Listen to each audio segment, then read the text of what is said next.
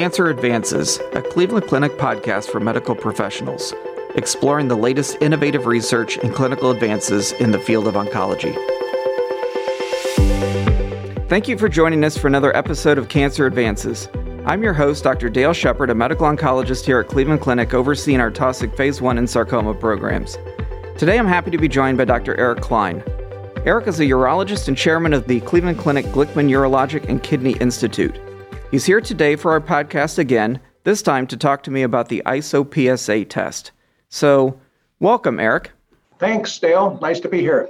Well, maybe we could start out. What exactly is the IsoPSA test? It is um, a new lab test, a new assay that measures PSA in the bloodstream of men at risk of prostate cancer in a novel way.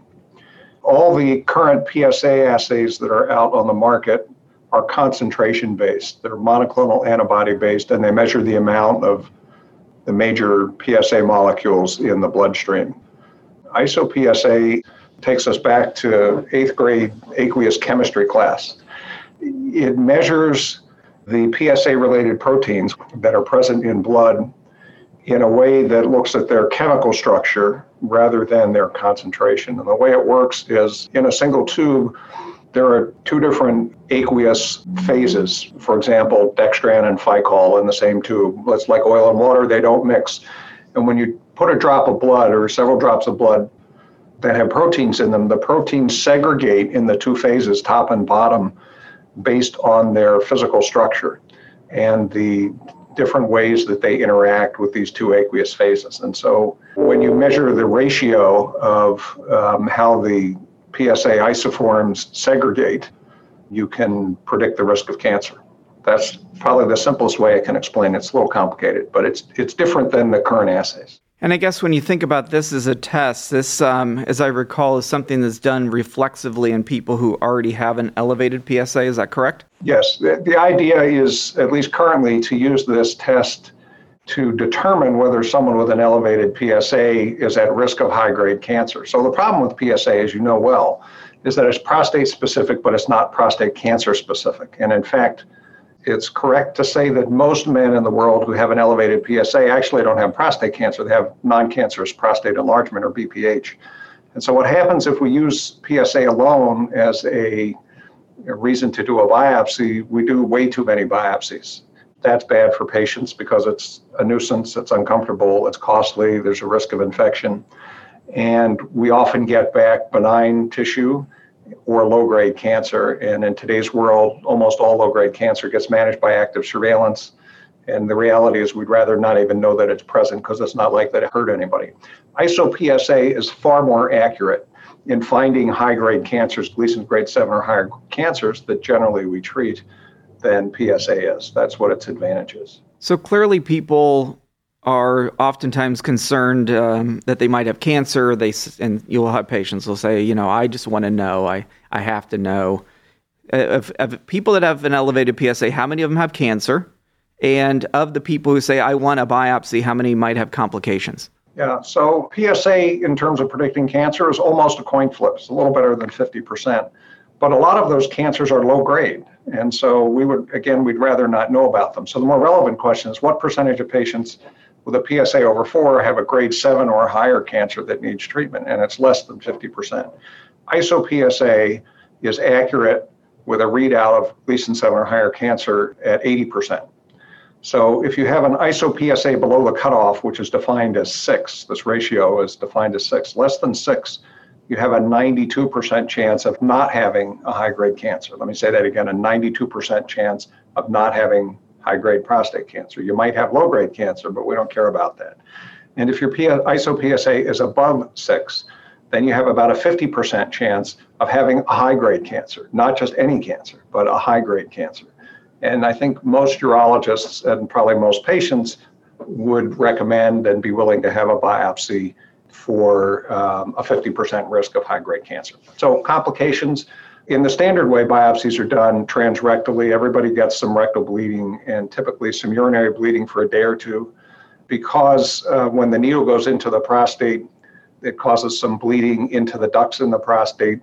For six or eight or 10 weeks afterwards, men will have blood in their ejaculate, in their semen, which is benign but scary.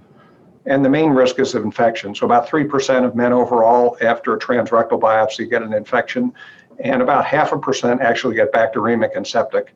There have been in the distant past uh, reports of deaths after prostate biopsy. There haven't been any reported in many years now because we have better antibiotic regimens. You know, along that line, let me just add as a tangent, we're starting to shift to transperineal prostate biopsy instead of transrectal, where the needle goes through the skin rather than through the rectum, and that reduces the risk of infection to virtually zero. But still, with those kind of numbers, it is really, really important to minimize biopsy. So it makes this even more important. Yeah, when you do the big cost benefit analysis, when you look at what the benefits are, it's really interesting. IsoPSA has been available exclusively at the Cleveland Clinic for about five months now. That's, that's changing as we speak and will disappear soon. But in our first 200 patients who had IsoPSA across 25 clinicians, we did 60% fewer biopsies, which is tremendous, right? So we, we have avoided biopsying 60% of patients who were likely to have either benign biopsies or only low grade cancer. And um, that saves on the cost and inconvenience for the patient and, and the risk. And in our current era with uh, COVID, minimizing procedures and interactions and things is important as well. Yes, all of those things. But even absent COVID, um, there's real benefit. And we published one cost benefit analysis of how this would how this would work out, and and not only most importantly do the right thing for the patients, but but save the system money. When we think about uh, people and getting diagnosed with cancer or, or concerned about diagnosis for cancer, of course, there's a lot of anxiety. What kind of time frame is this? So patients get a PSA, it's elevated, they go to get this test. How much longer? Uh, do they have to wait to get an idea if they have cancer or not? Yeah, right now it's about a five day turnaround time. And that's because it's a new test. The lab is just scaling up. And it does have to be sent out to a central lab that's here in Cleveland. And eventually that turnaround time, I hope, will be even a little quicker. You mentioned available here at Cleveland Clinic. You mentioned that that might be changing. Can you elaborate on that at this point? Yes, for the first three months, I think it was available only exclusively at the Glickman Institute. The company has started to make it available in select markets as a lab developed test for an out of pocket cost, and that's going to continue to expand. And the company is preparing an application for FDA approval that will get submitted, I think, in the first quarter of next year. And they have already engaged major insurers to educate them about the test and get them interested in understanding what the potential, you know, insurance savings are and so forth. So, you know, if it gets, it does have breakthrough designation by FDA, which means that once the application is submitted, that a decision on on approval uh, or not approval will be will come relatively quickly. And if FDA approves it, then usually Medicare coverage follows, and when Medicare pays for something, usually private insurers follow after that. When we think about uh, physicians that might be listening in, uh, how would they go about getting this test for their patients at this point? Well, for the moment in Cleveland, the patient needs to be seen at the Cleveland Clinic and, at the Glickman Institute. And I'm not actually certain um, as to when the company is going, going, to make the test more widely available um, in the local community here. Soon, though, I think soon, and we'll have we'll we'll um, publicize that on our website when it happens. All right. How does this compare to some other tests that are either available or being developed? How does this fit into the, the market of looking for prostate cancer in patients? Yeah, it's, so it's a great question. So there are two other reflex tests on the market, meaning tests intended to be used in a similar in a similar way. Elevated PSA, do I need a biopsy or not? That sort of thing. One of them is called the 4K score, which is a monoclonal antibody-based test that measures PSA um, a precursor to PSA and some other related proteins. And the other one is called Prostate Health Index, which measures PSA, free PSA, and a precursor and so forth. There have been head to head studies of those two tests in the reflex setting, and they perform identical to each other. We have not done any head to head tests with IsoPSA. My guess is that they're, that they're going to be in the same ballpark of about 80% accuracy. If you combine IsoPSA with MRI guided imaging and so forth, we can push the accuracy of the area under the curve to around 0.83 or 0.84. So IsoPSA may be marginally better, but honestly, there haven't been head-to-head tests yet in the same population. Eh, you know, in, in terms of practice, the, the, the days of biopsying everybody who have a PSA above four are over, and a reflex test, any three of these would would serve the purpose of avoiding some unnecessary biopsies. IsoPSA is very easy to use. It is designed for those who work in an EPIC EMR environment to be easy to order in EPIC and then have the result returned to your EPIC inbox. And that's not always the case with the other tests that are available. So this will be a little easier. And theoretically, because it measures all the isoforms of PSA in the bloodstream, not just the ones that you need to know about because the monoclonal antibody, it may have slightly broader sensitivity and specificity. We haven't proven that, but it may be so. So far, we've been discussing patients come in, they get a PSA that's elevated. We're trying to decide on that initial biopsy. Is there a thought that this could ultimately have a benefit for patients who are in active surveillance to see if their tumor has become high grade? Yeah, there is that thought, and not much data on that yet. Uh, but that is another area that we'll be looking at once the lab scales up and can handle more samples. I mean, there's a critical need to figure out in patients on surveillance uh, whether their next biopsy, their next surveillance biopsy, will show high grade cancer or something else that would change management and push you towards treatment. There are a lot of markers out there that have been looked at in that space, for example, 4K um, and prostate health index, and they're not predictive for that. We've looked at serial MRIs. And serial MRI is also not predictive. So we're looking for a biomarker that can help us avoid repeat biopsy and men on surveillance. And I don't know if IsoPSA will be that biomarker or not, but it is planned for study.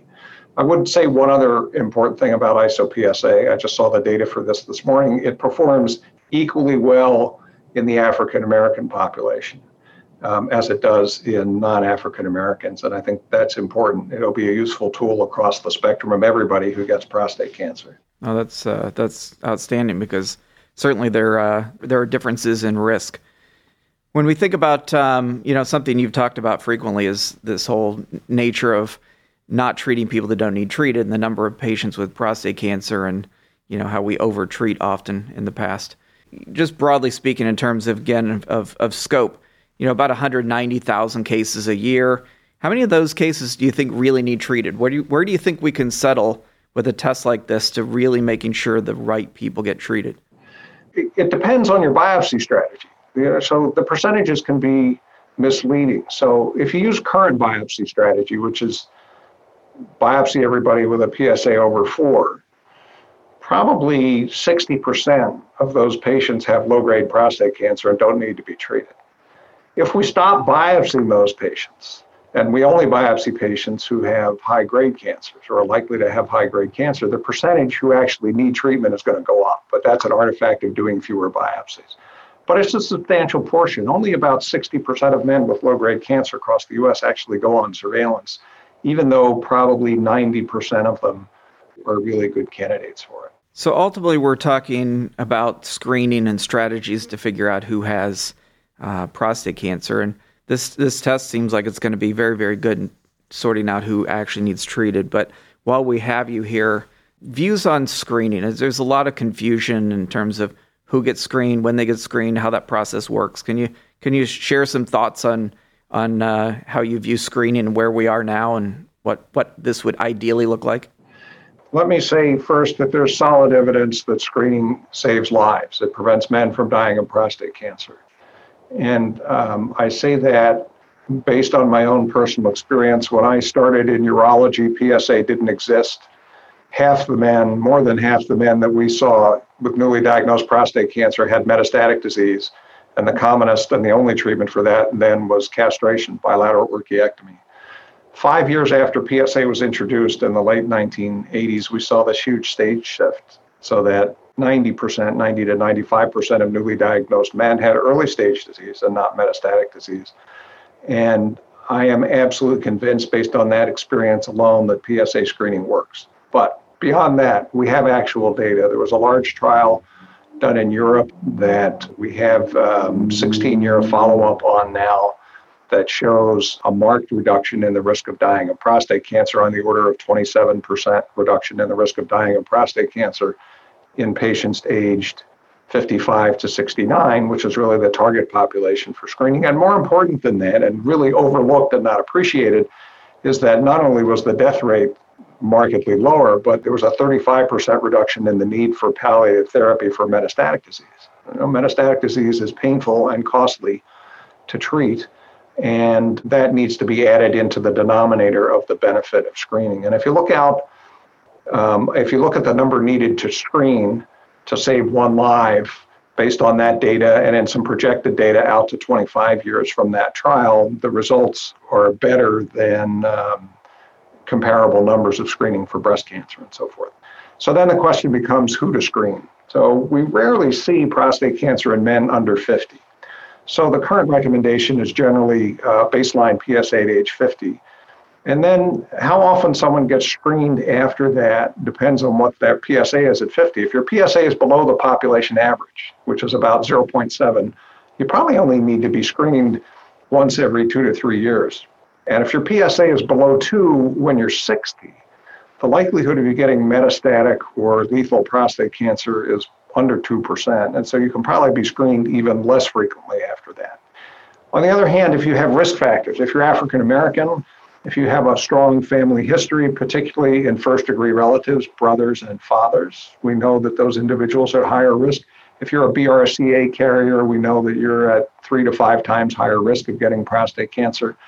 Those people ought to be screened certainly at age 50, and some would argue even starting at age 40 or 45 um, to be followed closely and to be screened yearly uh, for life. Excellent. So, just to reiterate back on the this IsoPSA test, can you just remind us as we as we're wrapping up here, who's best uh, suited for this test? I know that there's certain PSA limits uh, that might be in play. Who sh- who should we be thinking about? Yeah, so the, the FDA label request is going to be for men over 50, 50 or over, um, who have a PSA above four and who are being considered for prostate biopsy based on those characteristics. Uh, of course, you would never order a test unless it's going to change your management. So, you know, if you have someone who's 50 who's got three brothers who got prostate cancer when they were in their 50s and their PSA is four and a half, that's probably someone you're going to do an MRI on and biopsy. But for the average patient who doesn't have those those risk factors, and PSA above four, um, IsoPSA is a great choice to decide whether or not they need to be biopsied. Well, thank you very much for being with us today. All right, pleasure. Thanks for having me. This concludes this episode of Cancer Advances. You will find additional podcast episodes on our website, clevelandclinic.org slash cancer advances podcast. Subscribe to the podcast on iTunes, Google Play, Spotify, SoundCloud, or wherever you listen to podcasts. And don't forget, you can access real time updates from Cleveland Clinic's Cancer Center experts on our Consult QD website at consultqd.clevelandclinic.org/slash cancer. Thank you for listening. Please join us again soon.